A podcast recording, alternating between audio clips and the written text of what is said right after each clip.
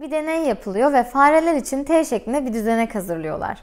T'nin bir ucuna çikolatalı süt, diğer bir ucuna ise şekerli su koyuyorlar ve bir yandan da çaldıkları sesli bir uyaranla farelere hangi durumda sütü, hangi durumda suyu seçmesi gerektiği öğretiliyor.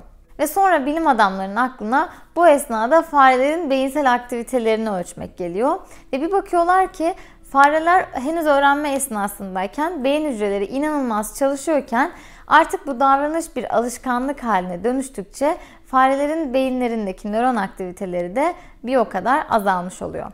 Aslında şaşırmayacağınız üzere bir davranış alışkanlığa dönüştükçe artık düşünmeden yapmaya başlıyoruz, otomatikleşiyoruz. Hatta o kadar düşünmeden yapıyoruz ki bazen ne yaptığımızın bile farkına varamıyoruz, hatırlayamıyoruz. Ütüyü fişten çektim mi, kapıyı kilitledim mi, camı kapattım mı diye sonradan düşünmeye başlıyoruz. Peki sizce bir davranışın alışkanlığa dönüşmesi için neler gerekiyor? MIT'li bilim adamlarına göre her bir alışkanlık üç evreden oluşuyor.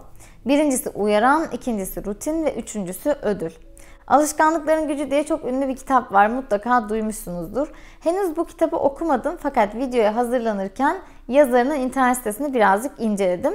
Ve orada alışkanlıklarımızı anlamak için uyaranı doğru tayin etmemiz gerektiğinden bahsediyordu. Bunun için de kendimize bazı sorular sormamız gerekiyor. Yani o rutini gerçekleştirmemize sebep olacak uyaranı bulmak için ben neredeyim? Ne yapıyorum, saat kaç, kimle birlikteyim ya da ruh halim nasıl gibi sorular sorarak farklı zaman dilimlerinde bu soruya verdiğimiz ortak cevap ya da cevaplar aslında bizim uyaranımız oluyor. Uyaranı bulduktan sonra bir sonraki adımımız ödülü tespit etmek. Bununla ilgili de internet sitesinde çok güzel bir örnek vardı. Size doğruca onu aktaracağım. Bu Alışkanlıkların Gücü kitabının yazarı çalışırken her gün saat 3 ile 4 arasında kafeteryaya gidip çikolatalı kurabiye yiyor. Ve artık bir süre sonra kilo almaya başladığı için bu durum onu çok rahatsız etmeye başlıyor. Ve her gün diyor ki yemeyeceğim artık. Bu, bugün yemeyeceğim, bugün yemeyeceğim diyor. İşte bilgisayarın üstüne postitler yapıştırıyor. O çikolatalı kurabiye yemeyeceksin diye. Ama hiç faydası yok. Her gün saat 3 ile 4 arasında yerinden kalkıyor, kafeteryaya gidiyor, o çikolatalı kurabiye yiyor. Yerken de iş arkadaşlarıyla birazcık muhabbet ediyor ve sonra çalışmaya geri dönüyor. Ve sonra diyor ki acaba benim için ödül gerçekten çikolatalı kurabiye mi? Ve sonra ödülü farklı şeylerle değiştiriyor. İşte bir gün gidiyor mesela donat alıyor ama gelip masasında yiyor. Bir gün gidiyor kahve içiyor, arkadaşlarıyla konuşuyor. Sonra bir gün hiçbir şey almadan gidip arkadaşlarının yanına muhabbet ediyor ve masasına dönüyor. Ve bütün bunların sonunda fark ediyor ki aslında onun için ödül çikolatalı kurabiye değil, arkadaşlarıyla muhabbet etmekmiş. Yani her gün belli bir saatte artık sıkılıyor, muhtemelen işlerden bunalıyor ve gidip 10-15 dakika birileriyle muhabbet etme ihtiyacı hissediyor. Açıkçası benzer bir şey bende de vardı. Ben de bir dönem her gün süt burger yiyordum. Ee, ama benimkisi gerçekten acıkmaktan kaynaklanıyordu. Ve hani gidip dolaptan bir meyve bulup çıkarmaktansa ya da bir kuru yemiş falan yemektense hemen elimin altında olan süt burgeri alıp yiyordum. Ve ben sonra ne yaptım? Dolabı birazcık düzenledim. Meyveleri daha kolay ulaşılabilir hale getirdim. Yani böyle üst üste sıkışık bir şekilde koymadım. Ve tabii ki en önemlisi artık eve süt burger almayı bıraktım. Şu anda acıksam da hani çok canım da çekse evde süt burger olmadığı için ben mecburen meyve ya da kuru yemiş yiyorum. Bugünkü videomuzun konusu minimalist olmak için bırakmamız gereken alışkanlıklar olacak. Çünkü biliyorsunuz ki minimalizm benim için sadece evimi basitleştirmek değil de kısıtlı kaynaklarımı, zaman, para, enerji gibi kısıtlı kaynaklarımı etkin şekilde kullanmaya yarayan bir araç aslında. Bu noktada da bahsetmek istediğim ilk alışkanlık televizyon izlemeyi bırakmak olacak. Hepimiz vakitsizlikten yakınıyoruz. 24 saat asla yetmiyor. Hiçbir şeye yetişemiyoruz. Ama kimse kusura bakmasın. 2018 Türkiye İstatistik Kurumu verilerine göre ülkemizdeki televizyon izlenme ortalaması günde 3,5 saat. Yani kabaca bir hesap yaptığımda sıradan bir hafta içi günü işte işten sonra yemekti, bulaşıktı gibi şeylerle uğraştıktan sonra bana kalan zaman aşağı yukarı bu kadar. Hadi diyelim ki 1-1,5 saat daha fazlası belki ama çok daha fazlası değil. Ve ben bu süreçte kitabımı okuyorum. Videolar için araştırmalar yapıyorum. Eşimle, ailemle sohbet ediyorum. Hatta bazen film bile izleyebiliyorum. Biliyorum ki hepimizin hayatı aşırı derecede stresli ve televizyon bize o günlük hayatın koşturmacasından uzak, rengarenk, ışıklı bir dünya vaat ediyor. Ve birçoğumuz salonlarımızın, oturma odalarımızın kapısından girer girmez kumandaları alıp televizyonu açıyoruz. Hiç düşünmüyoruz bile bunu yaparken. Bu noktada uyarınızı ve ödülünüzü bir gözden geçirmenizi isteyeceğim. Ee, eğer uyarınız hemen gözünüzün önünde duran kumandaysa belki kumandayı daha böyle kuytu köşe bir yere koymayı tercih edebilirsiniz. Ya da ödül sizin için kafa dağıtmak, stres atmaksa o televizyon izleyerek geçirdiğiniz vakti ya da ne bileyim 3-4 saat televizyon izlemek yerine 20 dakikalık işte 30 dakikalık bir mini dizi izleyebilirsiniz. Ya da televizyonu açmadan önce bitirmeniz gereken bir görev belirleyip hani hiç vazgeçemiyorsanız televizyondan onu yaptığınız bir alışkanlığın sonuna bir ödül olarak belki ekleyebilirsiniz. Ben açıkçası 10 yıldır falan televizyonda aktif olarak hiçbir şey izlemiyorum. Son birkaç yıldır falan Habib de izlemeyi bıraktı. Onun öncesinde o televizyonu açıyordu. Yani evde bir şekilde televizyon çalışıyordu. Ama artık o da normal kanalları izlemeyi tamamen bıraktı. Ve gerçekten biz şu anda hani yapmak istediğimiz şeylere çok daha rahat vakit bulabiliyoruz. Ve vakitsizlikten yakınıyorsanız kusura bakmayın ama televizyonu izlemeyi bırakmanız gerekiyor. Ve bence televizyonun karşısına geçen bir ömrün ne size ne de etrafınızdakilere hiçbir faydası olmayacak. Yine bununla paralel olarak sosyal medya bağımlılığını bırakmaktan bahsedeceğim. Çünkü bence şu anda sosyal medya televizyondan çok çok daha tehlikeli bir durumda. Zaten siz de biliyorsunuz e, sürekli konuşuyoruz. Çünkü zaten bütün kurgu bizim ekran başına daha fazla vakit geçirebilmemiz için yapılıyor. Telefonu elimize her aldığımızda, sosyal medyaya her girdiğimizde aslında ilgimizi cezbedebilecek, bizi ilgilendiren bir konuda bir bilgi bulabileceğimizi çok iyi biliyoruz. Ve bu yüzden de aslında hiç farkında olmadan öyle bir alışkanlık, öyle bir dürtü haline gelmiş ki sıkılıyoruz. Biliyoruz ki telefon bize kısa yoldan dopamin salgılatacak. Hemen telefonu alıyoruz. Hatta bana şey çok oluyor. Böyle bir şey araştırmak için telefonu elime alıyorum. Sonra sosyal medyaya giriyorum ya da YouTube'a giriyorum. Aradan dakikalar geçiyor. Sonra diyorum ki ya ben bu telefonu niye almıştım acaba elime falan diye bir koyup düşünmeye başlıyorum. Açıkçası bu durumdan nasıl kurtulabiliriz, tamamen nasıl vazgeçebiliriz bilmiyorum ama bana bu konuda bir nebze de olsa iyi gelen bir şey var ki o da dopamin diyeti. Kabaca 24 saat boyunca size kısa yoldan e, dopamin salgılatacak ya da haz verecek diyeyim. Her şeyden uzak duruyorsunuz. Çikolata yemiyorsunuz, kahve içmiyorsunuz, televizyon yok, telefon yok.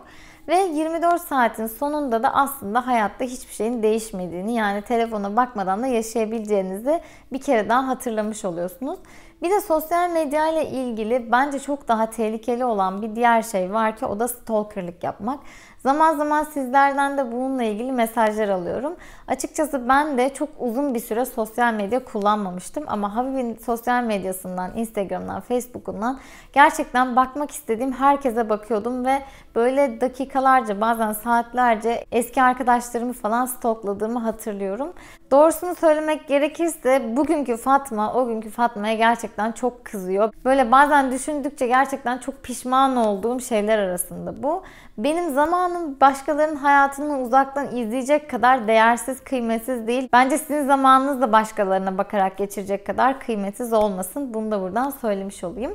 Üçüncü bırakmamız gereken alışkanlık bahane bulmaktan ve şikayet etmekten vazgeçin diyeceğim. Şimdi diyeceksiniz ki peki burada ödül ne? Bence buradaki ödül sorunun sebebi olmadığımızı kendimize kanıtlamak ve içimizi rahatlatmak ihtiyacı.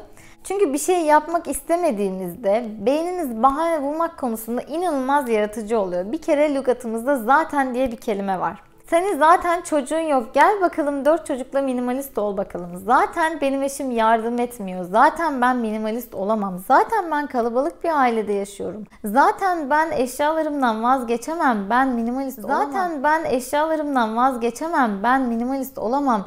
Gördüğünüz gibi bir konuda bahane bulmak istedikten sonra, bir şeylerden şikayet etmek istedikten sonra inanılmaz çok bahane bulabilirsiniz.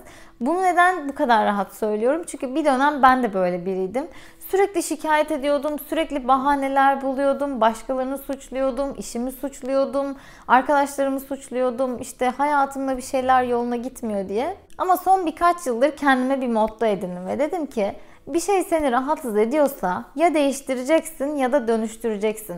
Ve ben bu mottoyu hayatıma uyarlamaya başladıkça gerçekten o kadar çok şey değiştirdim ki inanamazsınız yıllardır kafama taktığım, içime dert ettiğim, böyle geceleri uykularımı kaçıran o kadar çok sorunumu çözdüm ki şu anda hiç mi şikayet etmiyorsun? Hiç mi bahane bulmuyorsun? Bunu asla söyleyemem. Tabii ki ben de bir insanım. Benim de iş hayatım stresli. Hayatımda bambaşka stres unsurları var.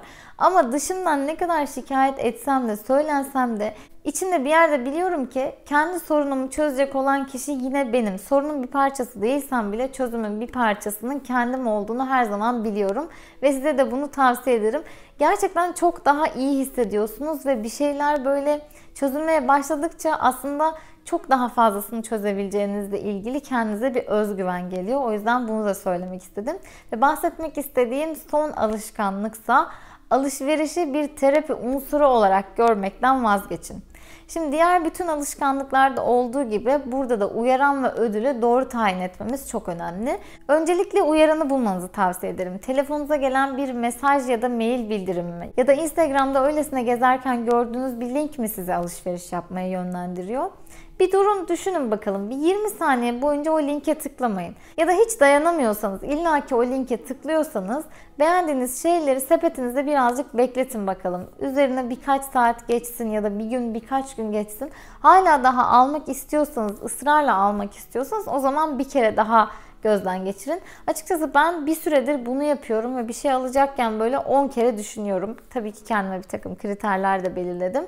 Ve gerçekten bunun bana iyi geldiğini hissediyorum. Hani ben hiçbir şey almayacağım, bakmayacağım gibi kendimi böyle kısıtlamadım da yavaş yavaş azalta azalta şu an gerçekten hani ucuz ya da pahalı olması fark etmez bir şey alacağım zaman sürekli bu döngüye giriyorum ve çoğu zaman da aslında ihtiyacım olduğunu zannettiğim şeye aslında çok da ihtiyacım olmadığını evde zaten onu ikame edebilecek bir şey olduğunu fark edip almaktan vazgeçiyorum. Şimdi birazcık da alışverişin ödül boyutunu konuşmak istiyorum. Satın aldığın şey gerçekten o eşya mı yoksa o eşyayı satın alarak aslında özgüvenini mi satın almaya çalışıyorsun? Ya da kendi iyi hissetme, birilerine kabullenme ihtiyacını mı satın alıyorsun? Bunu bir düşünmek lazım. Şimdi aslında birçok bağımlılık gibi alışveriş de bir bağımlılık. Hani her ne kadar böyle daha masumane bir şey gibi gözükse de bunu çok ciddi bir bağımlılık haline getiren, böyle alışveriş yapmak için kredi falan çeken insanlar var. Bu noktada alışveriş dürtümüzün bir bağımlılık olup olmadığını nasıl anlayabiliriz? Bunu anlamanın çok basit bir yolu var.